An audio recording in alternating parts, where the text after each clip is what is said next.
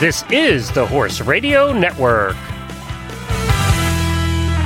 What a beautiful day for horses in the morning. You are listening to the number one horse podcast in the world. Here is your entertaining look at the horse world and the people in it.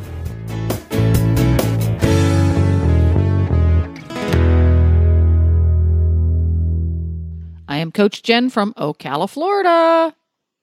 And I'm Mary Kitzmiller from Kemp, Texas, and you are listening to Horses in the Morning on the Horse Radio Network for March 10th, episode 2, 2888. Good morning, Horse World. What is your favorite day of the week? You never stop learning, you never stop understanding. It's more in depth than just riding a horse. Knowing that for the rest of my life I could work on this and, and I'll never stop learning.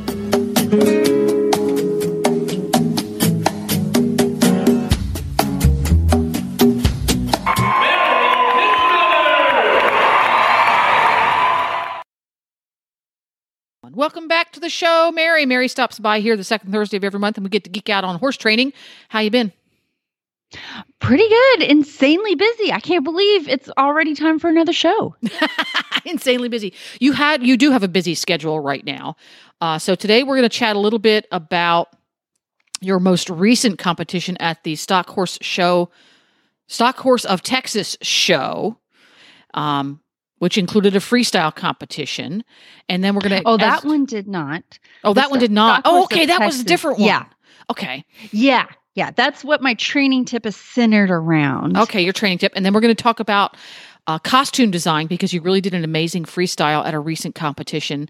And we're going to kind of. And that get, was the Fort Worth Stock Show. So Fort they Worth sound Stock Show. similar. Yes, Ugh, there's too many stock shows. So we're going to kind of take a global look and then drill down a little bit because you've been posting pictures of the really amazing costume that you made, and of course that created a lot of questions. And then at uh, at the end of the show, as we usually do, we are going to take one or more of our listener submitted questions and geek out on training on that one. So that's what's coming up. And we always start the show with what's Mary been up to.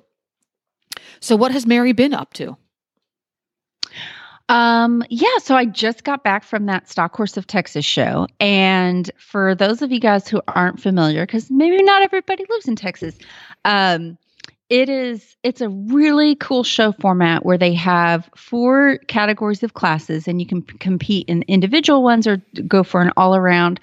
And it's they've so they've got cow work they've got reining they've got ranch trail and ranch pleasure. So it's actually really similar to how mustang makeovers are um, are organized where you've got four different kind of classes showing off different skills of a very good using horse and i've been taking remy to these. I took him to the world show last year and then we did this was the first show of this year.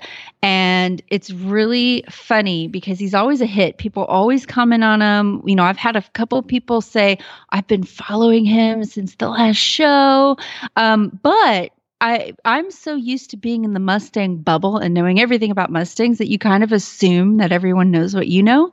And so I had a ton of people they would go either like, "What is he? Or is he part Clydesdale? Or is he a draft cross? What well, explain explain to people he? why people might say, "Oh, is he part draft?" Explain to people why that happens. Yeah. So even though he is um, at the impressive height of right about 14 hands, um, he's very stocky and he's got Clydesdale type markings. He's a bay pinto with a big, gorgeous, bald face. He's got four white socks. And especially right now in the wintertime, he's got little bitty feathers and this big, full, fluffy tail. So he looks like, he doesn't look like a, a, a straight up draft cross, in my opinion. He looks like maybe his granddaddy was a small draft horse. Um, and I get so in my Mustang bubble that looking at Remy at home, I'm like, he looks just like a quarter horse. He looks exactly like Spooks Gotta Gun, who is a quarter horse, has a paint horse, and quarter has similar markings. But then when I get to a show with actual quarter horses in paint, he does not look like them, and people can definitely tell that there's a difference. Um, so yeah, he's a stocky, fluffy, feathered little Gypsy Vanner type looking pony, and he's adorable. And he is fluffy, I think describes him perfectly because not only does he have lots of hair, it's it's the kind of hair you want to bury your face in. Yes, yes, he's got a luxurious beard and full. He still thinks he's in Wyoming, uh, so his winter coat is quite like extravagant. Um, so yeah, he definitely sticks out. He sticks out. Now at a at a Mustang competition, probably not so much. He kind of blends in. Yeah, in. yeah, he blends right in. Now I notice when you take Remy to competitions, and I suspect this applies to all of your horses, you allow them the privilege of going au natural. They are not shaved to within inch, within an inch of their life. They still have feathers. They still have hair in their ears. They, you know, they look like a horse rather than a Breyer. Now, was that a conscious decision, or is that cultural within the discipline you ride in? It's a little bit of everything. So, one of the cool things about the stock horse shows and the ranch type classes that you'll find at shows is they are trying to like show off the epitome of a good working ranch horse. And so, yep, you can make the decision to clip and all of this stuff. You can have a bunch of silver on your saddle, but you're not going to get extra points for any of that. And, you know, um, you want you want the horse to you know you obviously want the horse to look cared for and clean and you want your tack to be nice and presentable and you know you want to look like you care about what you're doing. Um, so you know you, everything clean and nice but you're not going to get extra points for extra bling. And like i clip a bridle path on remy because it uh, like i just it annoys me not to have one. But nothing else is clipped on him. I even had someone before mustang makeover competition say are you gonna are you gonna shave that beard off of him? Because it is pretty he looks like gandalf a bit.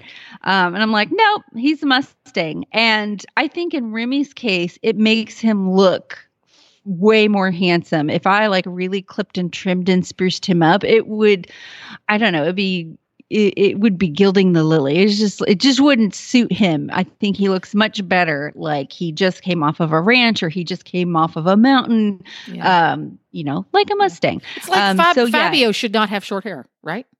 Exactly, Yeah. exactly. Like so it is my conscious decision, but the shows that I tend to show at um they are you you will see everything at a stock horse show. You will see a horse that looks like he's you know normally a pleasure horse and he's just here having fun at the stock show and you'll see horses that straight up came off the ranch actually doing ranch horse things and now they're here for the show. So you'll see a little bit of everything, but Interesting all is acceptable. That's how how interesting that because the the these di- these classes and this discipline is really popular. It's not something that's niche or small or even grassroots at this point. It's it's a, a big deal within the equestrian community, and yet it still embraces that personal decision. You can decide whether or not you need to be uh, clipped and trimmed and neat and pretty by modern standards, or if you want to be neat and pretty by workmanlike standards, because they're two different things. Between you know, you take a ranch horse off the ranch, you hose him off quick, maybe toss a little shampoo and hoof oil on, good to go. Yep. That's interesting because a hundred years ago, that's how the show hunters started, right? Because originally they Mhm. were working fox hunting horses that would go to compete during the off season for something to do. And yes, the turnout standard is different in fox hunting than it is on a working ranch, admittedly. But it has morphed into a very, very different thing. The hor- things that you see as far as turnout's concerned on a modern show hunter, you wouldn't really see in a hunt field. But this the the the stock horse disciplines are still very much honoring their roots, which is kind of cool. Yeah, and it's really exploded. I almost could not get a stall for this one. They sold 500 stalls for the event. Um, and you know, it's struck a chord with a lot of people. So it's it's gotten and there's there's not just the Texas one. They've got you know there's associations that you could probably find in your area, whether it's regional or national, um, and it's starting to get really popular. Neato Keen. Yay. Now, your recent experience at the Stock Horse Show of, of Texas. No, the Stock Horse of Texas show. They give them these weird names. Um, it says your training tip is based on your experience. So, uh, what was the catalyst? Yeah, so um, I took Remy to the show, and I've only done, I've probably done less than 10 of these shows over the last several years. So I'm still getting to understand, you know, uh, the ins and outs of the rules and what's going to get you higher scores and all of this. Um, and, uh, I was not able. So these shows have a clinic usually the day before, which is also super cool. And they'll take you through each class and say, hey, th- we're going to help you out and everything. But again, it's exploding in popularity. So the clinic immediately filled up. I couldn't get into the clinic, but they did offer a free rope handling clinic that one of the uh, competitors was really gracious to put on uh, where you could just walk up and he had a drag set up because a lot of the times in these trail classes you either have to like rope a dummy or you grab a rope off of a pole and you drag like a log or something around an obstacle to show like hey if i ever showed up to a branding my horse is pretty handy. Um, so so you could walk up and get tips on that. And I have done a lot of drag obstacles in a lot of different shows, including Mustang makeovers. And I usually, that's something I get my horses broke to. It's really great exercise for your horse. And I pretty much know the ins and outs of what you're supposed to do with the rope and how you're supposed to dally and yada, yada, yada. But I don't actually work on ranches. And so I don't do like, I'm not actually dra- dragging calves to the branding fire and all of that. So I didn't realize that there was stuff I really didn't know that might be, you know, causing me to lose points. Um, and during this clinic, this guy explained about, hey, you know, here's here's what you want to do. You want to be efficient. You want to ride right up to where you're going to grab your rope, stop right there. Don't, you know, don't go a few steps short or a few steps too long. Don't stop away from the rope and side pass to it. We're showing a working ranch scenario. You want to be efficient. It's not a race, but you want to be like we've got to get this work done. And, you know, when you grab your rope, he said, what's the first thing you do? And I'm like, I don't know, you know, grab the rope, um, uh, start dragging.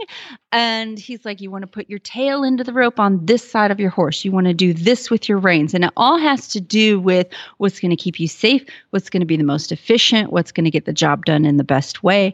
Um, and so all of these little things, I had no idea. I was just grabbing the rope, dallying, and dragging it around.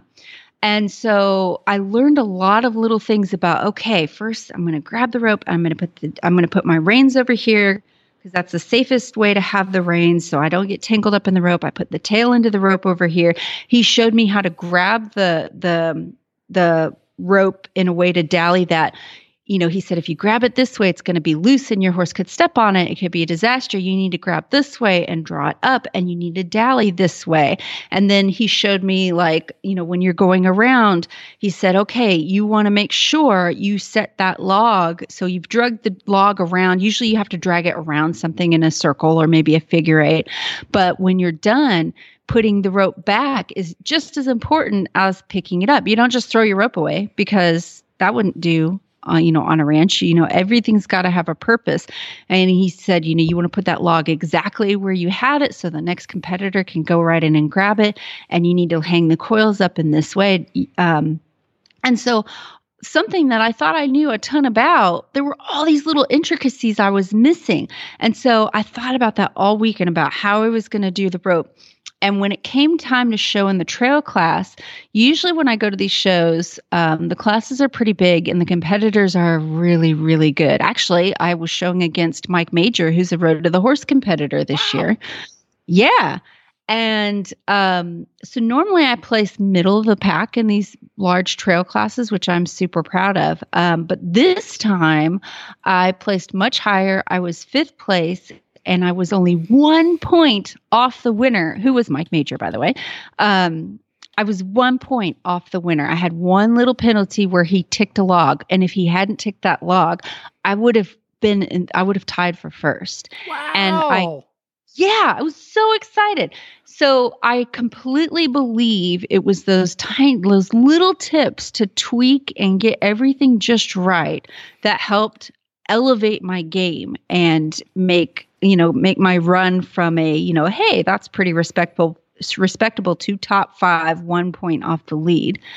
And so I'd say the training tip based on that, and this is something I'm constantly reminding myself, is when you go out to show, um, get real familiar with the rules, get real familiar with what the judges are looking for, and look for areas where you can steal those extra points that not a lot of people are going to think about. Because I sat and watched a lot of the other trail classes beforehand to see how people were going to do their run, and a lot of the other competitors in my class.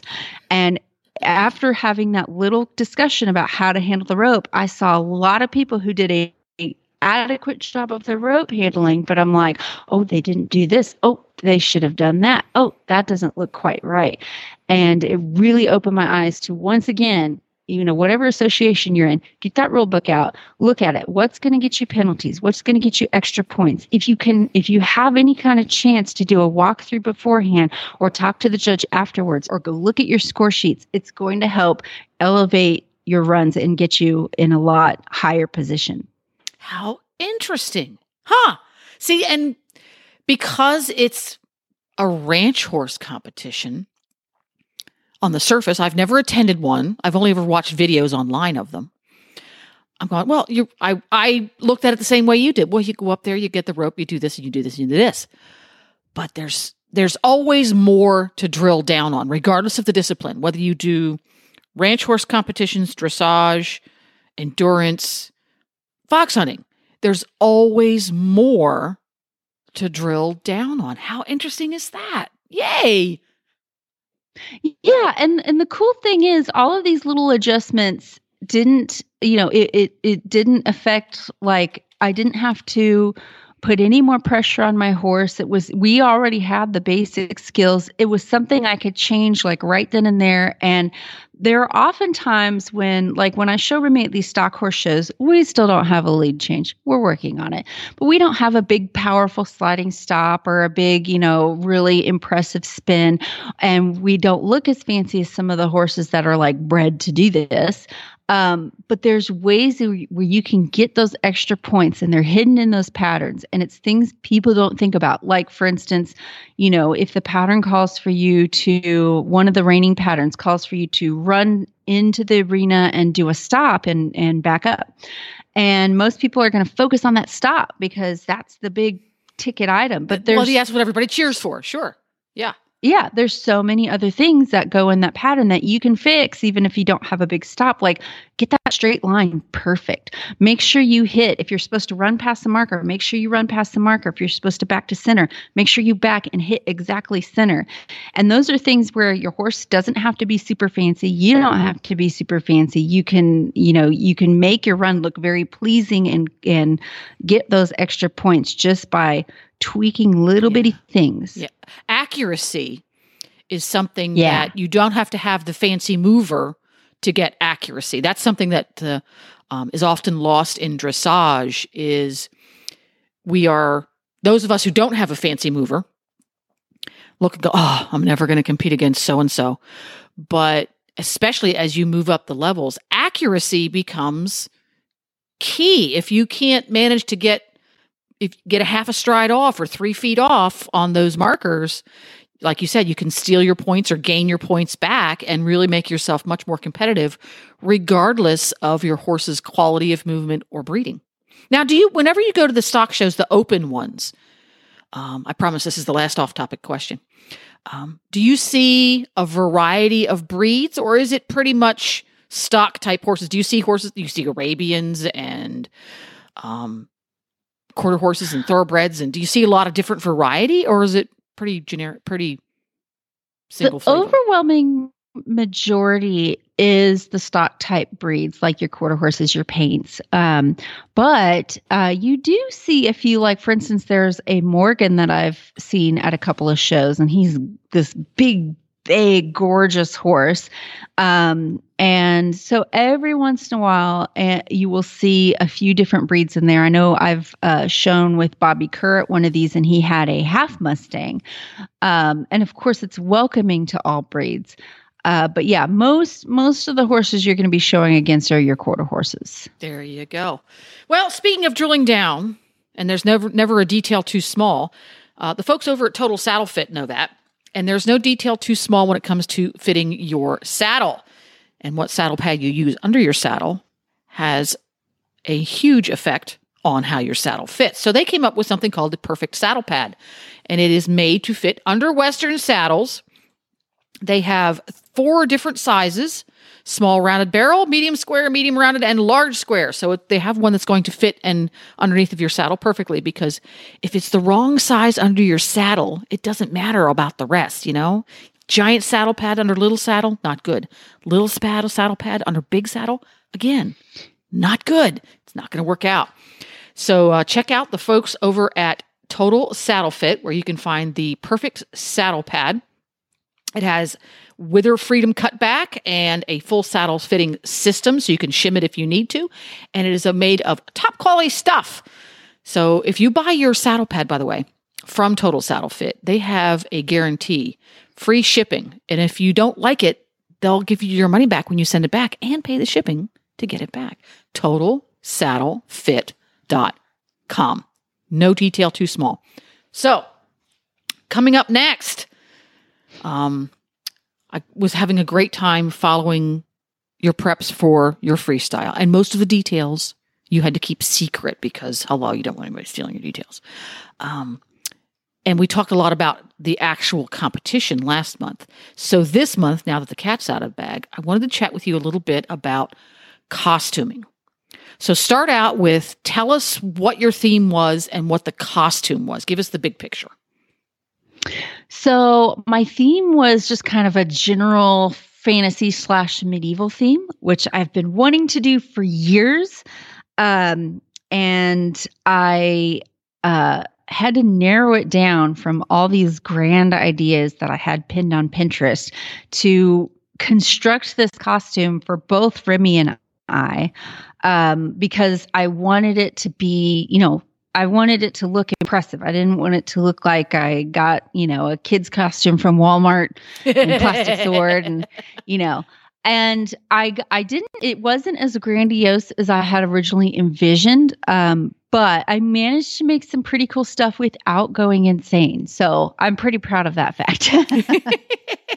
now, whenever whenever you enter into a competition and you enter a freestyle class, what are some of the questions you ask yourself before you decide on your theme and costume? What are some big picture? Okay, these are ingredients that are going to affect that decision.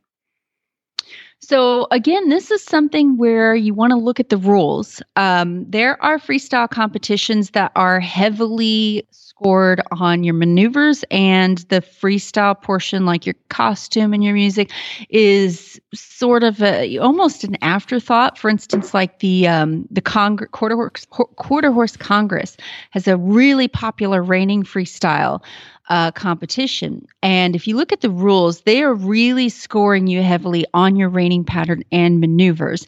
And all the rest of the stuff that you do with it is kind of falls under this general like audi crowd appeal score. So if I was going to prepare for that, I would focus really hard on man making that reining pattern is good. And then, you know, coming up with the costume after the fact.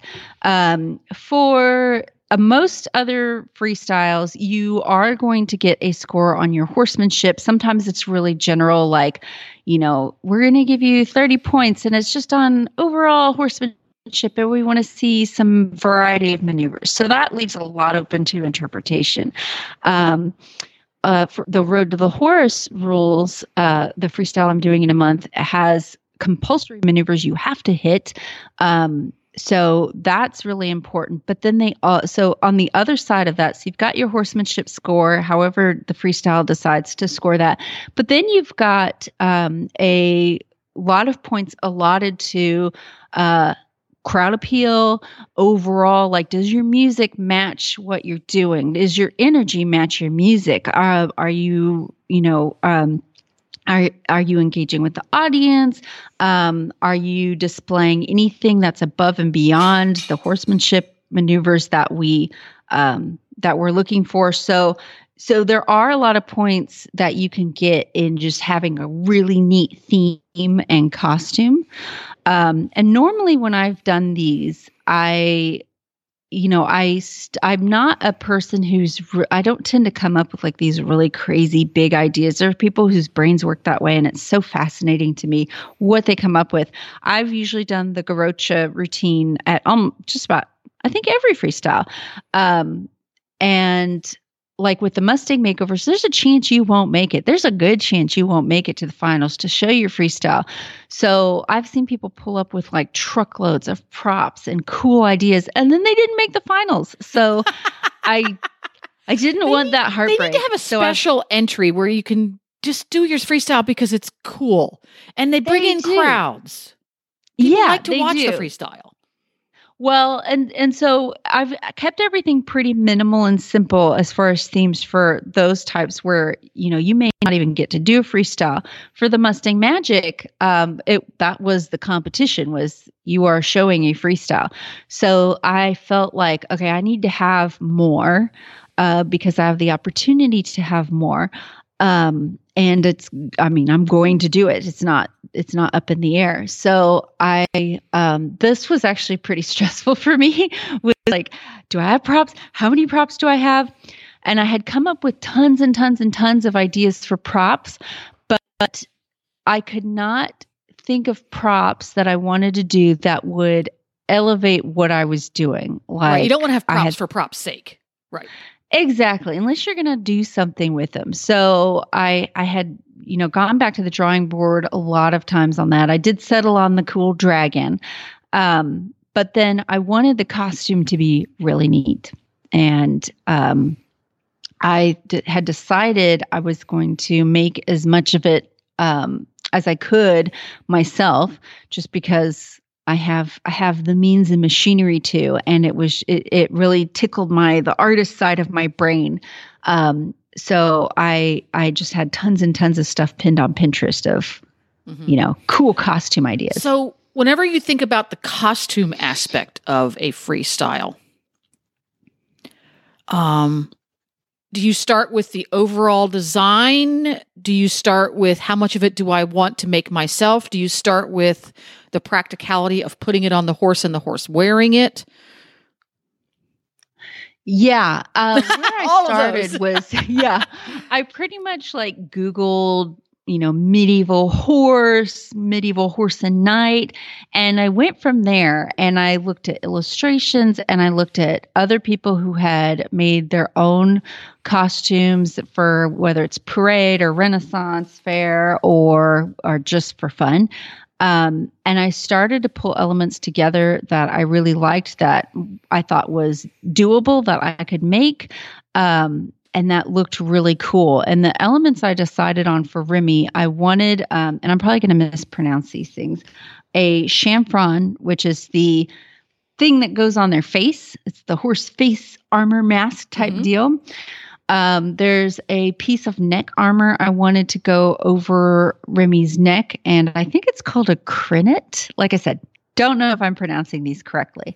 Um, and then there, uh, I couldn't decide whether I wanted. Uh, I forgot the name of it already, but there's this um, this type of like dressing you put on your horse, and it's all these leather pieces. It sort of looks like a britchin, but it's not. It goes around their butt and kind of over the. It's all these leather straps. There's a name for it, but it's it's left me. Um, or if I was going to do what you see with like jousting knights, the big blanket that covers the whole horse, it looks like a really oversized turnout sheet. Um, I didn't want to do both. And so I went back and forth and back and forth and back and forth. Actually bought all the stuff to make the leather stuff. Um, but when it you know, at at some point it was the clock was ticking and so I decided to go with the blanket instead and I thought that would look better visually. Um, so I started with the leather first, and I have laser engravers, um, which I'm pretty handy with. So I actually designed everything. I will say the pattern for the chamfron, if anyone is interested, I want to give credit to the person I got the pattern from. It's called the Unicorn Maker. They're on Etsy. Um, and it's uh, so I use that layout for the for the face thing to start with, mm-hmm. um, and then I added my own designs to it. I um, I actually used my other laser engraver that does metal to make my heart conchos. So I designed on my computer like all these Celtic hearts, and um, so I designed those, cut those out of nickel silver, made those conchos, and then I used that pattern and added a Celtic border to it, and made that little face plate and attached it all together. And that was actually like the I wouldn't say it was the easiest piece I made, but it was the piece where start to finish everything worked. No mistakes. and it made me super confident going in cuz I was like I'm really good at this. There you go. and it looked adorable. Um now so when you, once you got these parts made, did you obviously you had to try them on to make sure they fit because they were being custom made. But as far as the training process was concerned, the parts of the costume that Remy would notice, for example, if you wore stuff that flew around, how did you deal with the training aspect to make sure, okay, he needs to wear a thing on the middle of his face, which he doesn't normally wear at home? Uh, did you try it on beforehand? Did you practice with it a lot? Did you use different materials before you put the finally made one on? I definitely practice beforehand. And the good thing about um, how I start my horses is for the most part, if I say, Hey, I'm going to put this weird thing on you, they're like, Well, all right. Um, and even if they might be a little nervous about it at first, they know I've taught them over time. Hey, if you're ever unsure about something, this is what you do. You give your attention to me, you give to pressure. I'm gonna help you through it. So I I never really have a problem, knock on wood, with my horses like totally freaking out about something new. I've really done a lot of prep work in starting my horses to say, hey, weird things may happen here's what you do. Um, so I didn't really have too much issue with like having to worry about desensitizing. Um, but I did want to make sure it was comfortable and it wasn't going to, you know, sometimes you put a piece of equipment on your horse and it maybe it rubs some hair off you weren't expecting it to. So I wanted to definitely ride around in it and make sure it wasn't going to cause any discomfort or hurt him in any way. Um, so I definitely practiced with everything beforehand and like made sure that I could walk, trot, and canter with it and that it was going to work because, uh, you know, I didn't want to do anything that was going to cause any kind of harm or discomfort or th- uh, something that I would think would work and then it falls apart in the middle of our freestyle. There you go. or you you have it it works just fine until the horse stops and has himself a good shake and then it, you know, comes undone or wraps around a leg or something crazy and bizarre like that. Yeah. And so I did have that experience with the neck armor, which I was I was heartbroken over because I spent a whole day making it. it. was all these pieces of leather that I had riveted together and I made them to where they could move and bend. Um, it almost looks I don't I don't know the best way to describe it. It almost kind of looks like a dragon scale thing going over your horse's neck. Mm-hmm. Um, and I had put all these handmade conchos on it. And that one I did not have a pattern for. There wasn't one available. I just had to look at many, many, many pictures and totally guess. Um, it it was a piece of equipment I would have happily bought, but by the time I had thought to do it, I most of the people who make these and sell them, it's custom, it's made to order, and I just knew, okay, I'm not I'm not going to get this in time. so I thought I can make it. And in theory, it should have worked. And I put it on him. It looked adorable, took pictures. And then when I rode him in it, it just did not work. It's, it would fall side to side. So I would add different buckles and change things. And then it would not, it didn't have enough give for him to really raise and lower his head. Um, so I would loosen things and tighten things and adjust things, and it I just never got it working. I kept it because I'm like, one of these days I'm gonna figure this out. So I had to scrap that in the interest of you know, n- you know, making making sure Remy wasn't uncomfortable and that it wasn't just going to fall off. Mm-hmm. Uh, so I never got that one working. I was bummed. Oh, Gosh, but but that's the thing is you have to try it on and actually use it because these are custom parts. Yeah. Because if you had just saved it, it's like no, it fits him standing still. Take it off and then used it the day of the competition. You would have had, uh, I hate to say it, a costume failure. Yes, that would not have gone well. gone well. Now for different horses, let's say you wanted to do that theme with um, Guthrie. Guthrie is your quarter horse that you Mhm. did the um, road to the horse with, right? Am I right? Mm-hmm. Right. Yes. Would there have been a different process at all using Guthrie for it versus Remy? Remy being a Mustang who's pretty well trained. It's not like he's a brand new Mustang. He's done this, been there, done that. But Guthrie's a very different horse. They all have different personalities, different needs, different strengths, different weaknesses. Would the process have gone any differently, you think? Probably not. Obviously, different sizing, but um, for the most part, you know, obviously you need to practice and introduce them to it. Um, I will say, so I do want to mention Remy did have challenges with a couple of the costume elements um, that I didn't expect. So the the flag that I carried, he was like, I don't like that. And I was super surprised because I've carried lots of things with him. I've done a lot of flag work in the groundwork. He he didn't like that. Um, he was fine with the blanket I made for him, but it did. I did need to do a ride or two with it just to make sure. Hey, you feel this flapping against you, and I would like lift it up and be like, Hey, if the wind catches it, are you okay? And he was fine with that. The flag he didn't like, and when I say he didn't like, he didn't like buck me off or anything. But anytime I'd go to pick it up off the wall, he's like, No, I don't want to. So it took a couple of sessions of, Hey, every time you go to get the flag, click and treat. Mm-hmm. And then he was like, Give me that flag.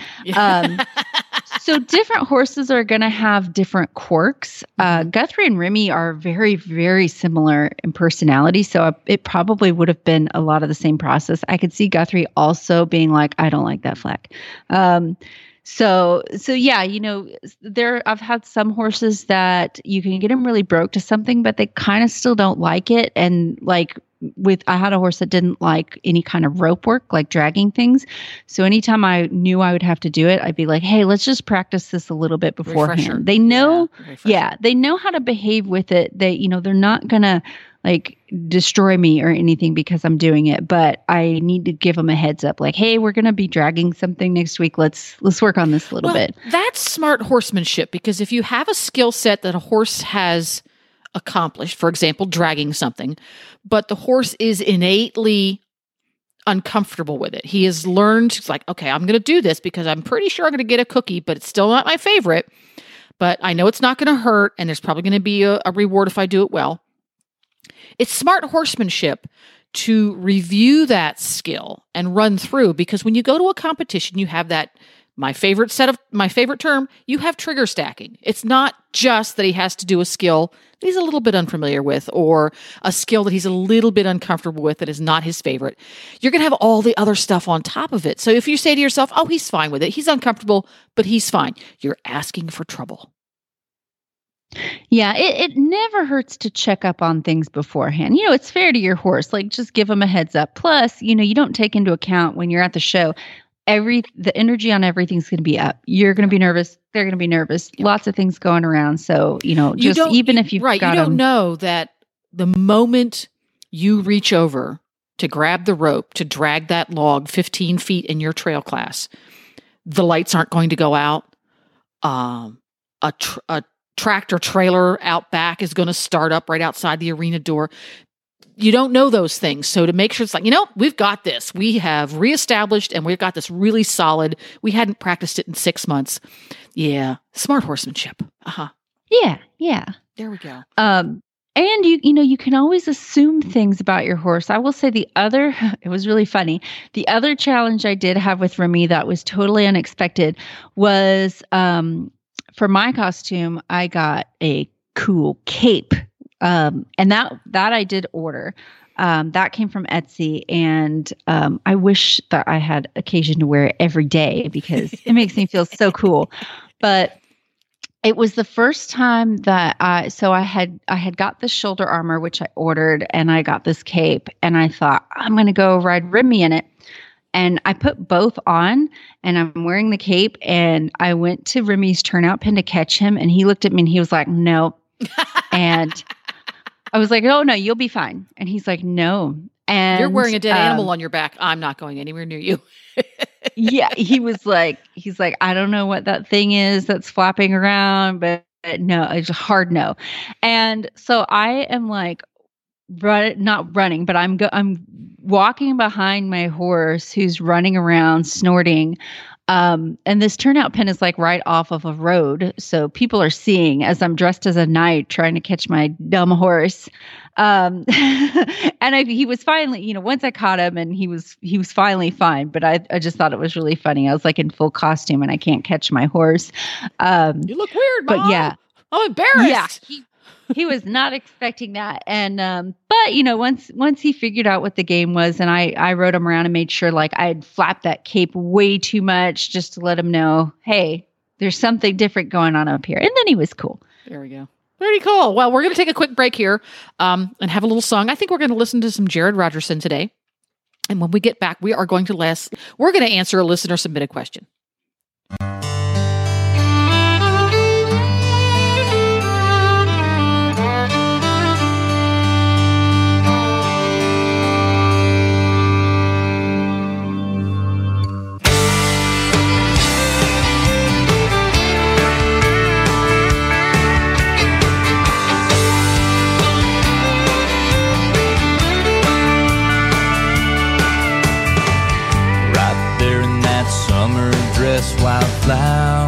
In her hair. She can go anywhere on that Palomino mare. She's got Rocky Mountain ivory that she wears around her neck. And the Grateful Dead play a song in her head, somewhere between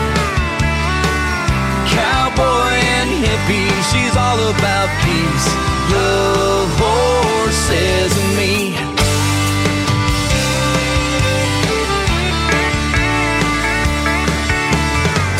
She could end the war with just a smile.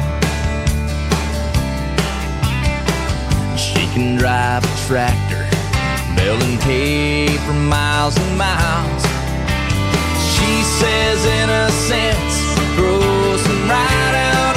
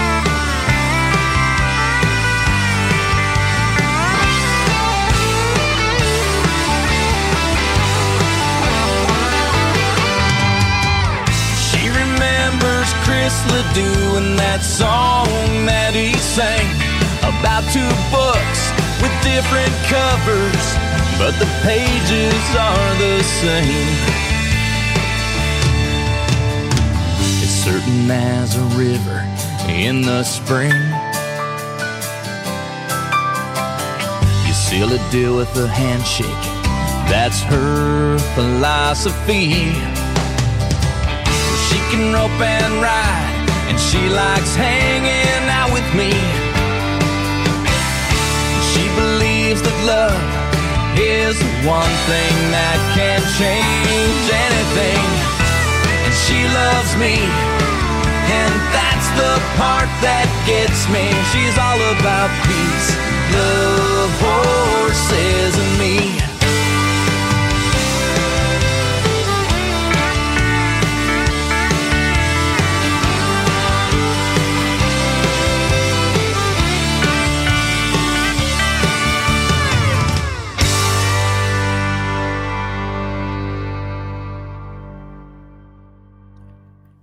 Do you have an older horse that's trying to age gracefully?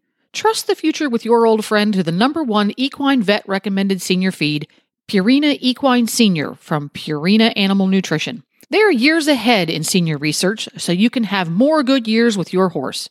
Try Purina Equine Senior today. Put their research to the test at horseinnovation.com. And it's time for our listener queue. If you're wondering how to submit a question for the listener queue, you have to be an auditor. If you're wondering how to become an auditor, go to horsesinthemorning.com and click on the auditor button. Those are people who toss in a couple of bucks each month via our Patreon account to help support Horse Radio Network programming.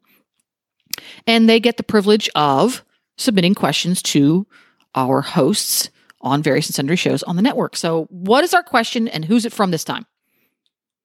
We've got a question from Lindsay, and her question starts out with anxiety, which is ah! a great way to open a question.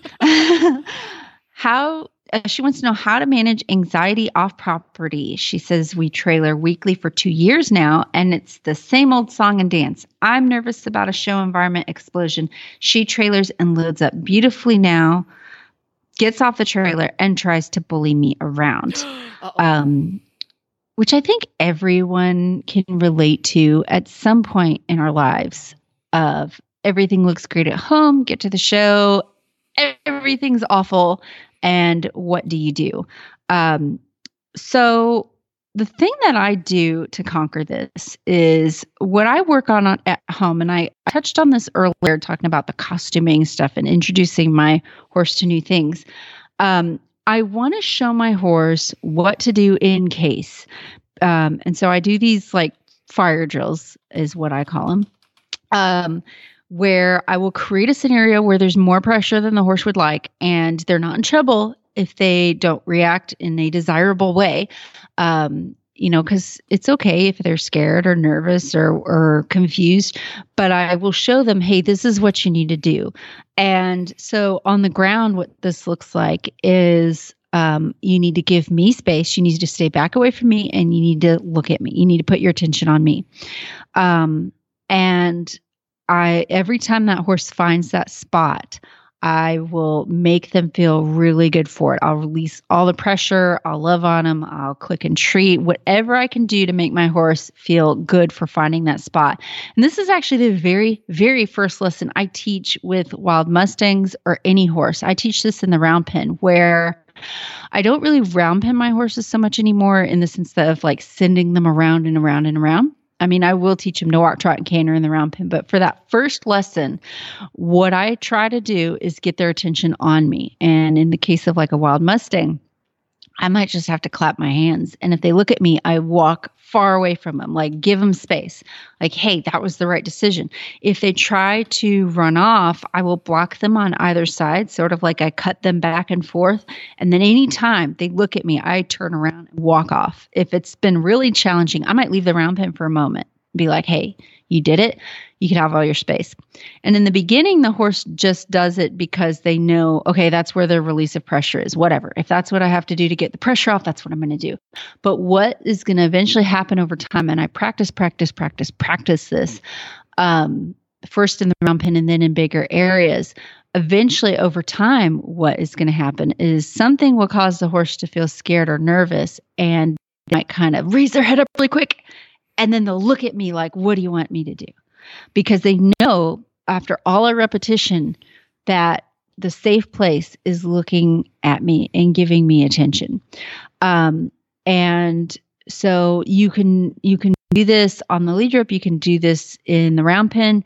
Um, but I do a lot of teaching my horse to yield their hindquarters and face up. And every time they face up, I'll walk up to them, pet on them, love, you know, love on them, release that pressure, click and treat, facing me is the best option because when you get to these other places, you go to these shows or trail rides or whatever, a lot of times a nervous horse is probably going to be looking everywhere but you for safety. They're going to be looking at the other horses.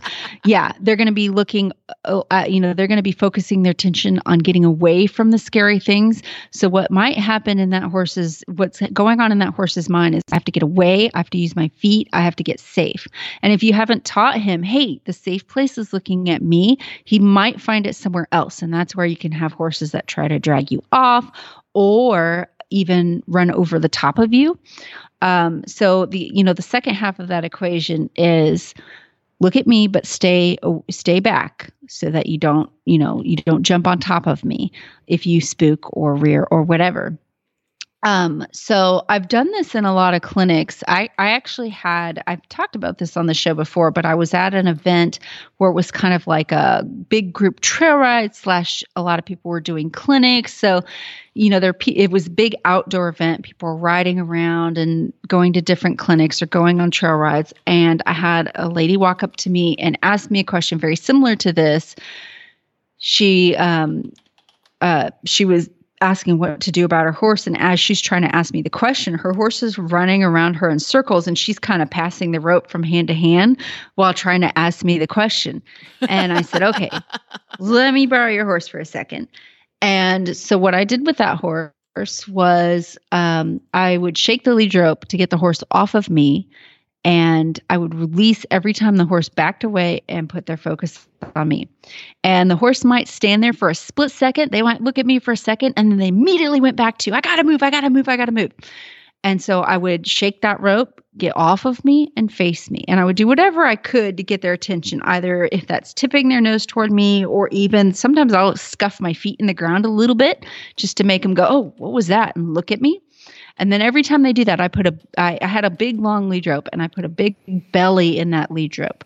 If I'm not going to pull on you or try to hold you still when you're looking at me, I'm just I'm releasing everything. And I'm going to trust that horse. I'm going to treat that horse like he's going to be good and he might be able to hold it for two or three more seconds and then he's going to run around again and i will sit there and if you look at me doing this i am still as could be i'm very firm i'm not going to let you run over me i'm not going to let you run off but i'm very like slow and deliberate and i'm chill you know, you're the one panicking. I'm not panicking.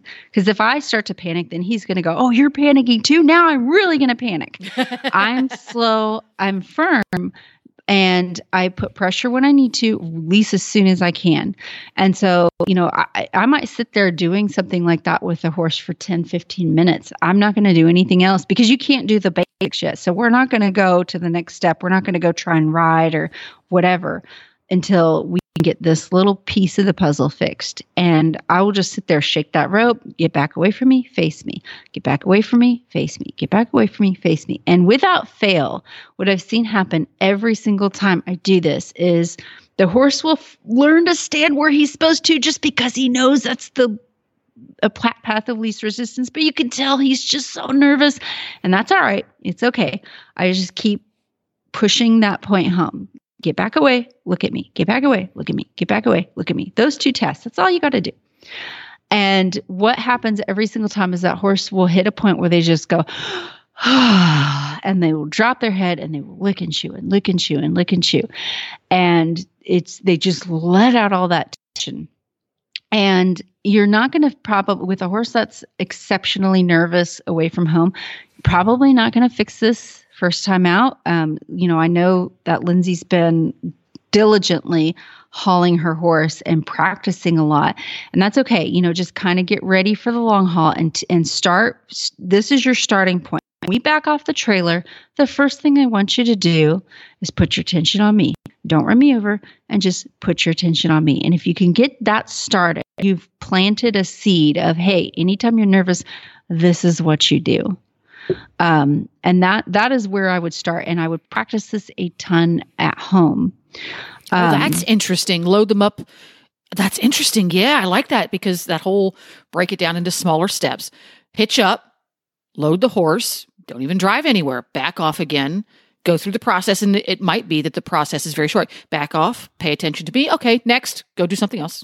Put them away. Yeah, go and, ride. Do your normal thing. I like that. And then drive around the block. Come back home do the same thing and wait until that is really solid before you expect results going away from home. Because now that the horse has been doing this the same way for quite some time, it's a pretty established behavior pattern. It's not going to be easy to help the horse overcome this. Yeah, it's it's just it, it's totally fixable. Um, you know, you just have to be diligent about it. And when I say practice at home, so definitely hooking up the trailer and practicing that kind of loading and unloading at home is really great. But maybe you don't always have the ability to do that. You can still practice this wherever you are at home. Um, of just getting in this habit of hey, I want you to back away from me and look at me. And I like to do a lot of flag work to kind of mimic a higher pressure situation. Um, I teach my horses to move with a with a horsemanship training flag. Um, and the flag creates just a little bit of pressure and and I teach my horses to find the answer. So I I do a lot of like using the flag to yield their hindquarters and face up, and then release everything, put the flag down, back away, and release everything when they're looking at me. And you'd be so surprised at how much that simple exercise can, like, uh, it's like an exorcism, it gets rid of the demons. Um, because I think what's going through the horse's mind in these situations is they want help. They don't know where to find it. Maybe they'll find it with the other horses. Maybe they'll find it if they run away. Maybe, you know, maybe they'll find it if they run around in a million little circles. And so they don't they don't know what to do. And so um, I've used this analogy before, and I like to, you know, if I, for instance, I'm in the top floor of a burning building and I don't know how to get out, I'm going to be panicking. I'm going to be running around just losing my mind. But if someone with authority, like a fireman, full regalia, comes crashing through the window and he says, Follow me, I'm going to go, Oh, thank God. And I'm going to follow, I'm going to follow that person and do what they tell me to do. And I'm going to be able to get myself to safety. And it's this in the horse's mind, it is life or death sometimes. You know, they they don't know that everything's going to be okay. They're prey animal. They're meant to run away from danger. And sometimes they feel so much that they just are thinking run away, run away, run away. And if we teach them especially at home and controlled situations and then start to add a little bit of pressure as we go, hey, if you're ever nervous, this is what you do. And even that fact where they know what the answer is, oh, I'm supposed to look at my person, put my attention on my person, that can give them so much comfort and they will stop looking so much to the outside to get the help they need. There you go. They, are looking outside, looking for the escape route. Interesting. So finding ways to really reinforce the horse saying, You're my safe place. All I have to do is look at you and you're going to make it okay for me and finding as many different ways to to reinforce that that's all going to help support the same process when you leave home pretty cool yeah yeah i hope that helps yeah well that was fun for people who want to keep an eye on what you're up to artistically as well as horse training wise where can they appropriately stalk you online you can find me on facebook at mary kitts Miller Horsemanship. And then uh, I also have an art and jewelry business that is Troublemaker Trading Company. There we go. Now you have a you have a clinic coming up, don't you? I do. April 9th and 10th, I believe, in Oregon. There we go. So if you are interested in either riding in or auditing that clinic, just contact me. I think her. it's full, but have, there might be um, auditor spots left. I think the riding yes, the yeah. rides are all full. That happened like overnight. or yeah. if you would like to have Mary come out and do a clinic um, in your area, all that can happen via Mary Kitzmiller Horsemanship, and I encourage you to do that. And if you haven't done so already, download the Free Horse Radio Network app for your iPhone or your Android. That way, you don't have to miss any episodes. Or if you like to use a podcatching device, a streaming device, a streaming service, because you listen to lots of other podcasts, we're at all of them.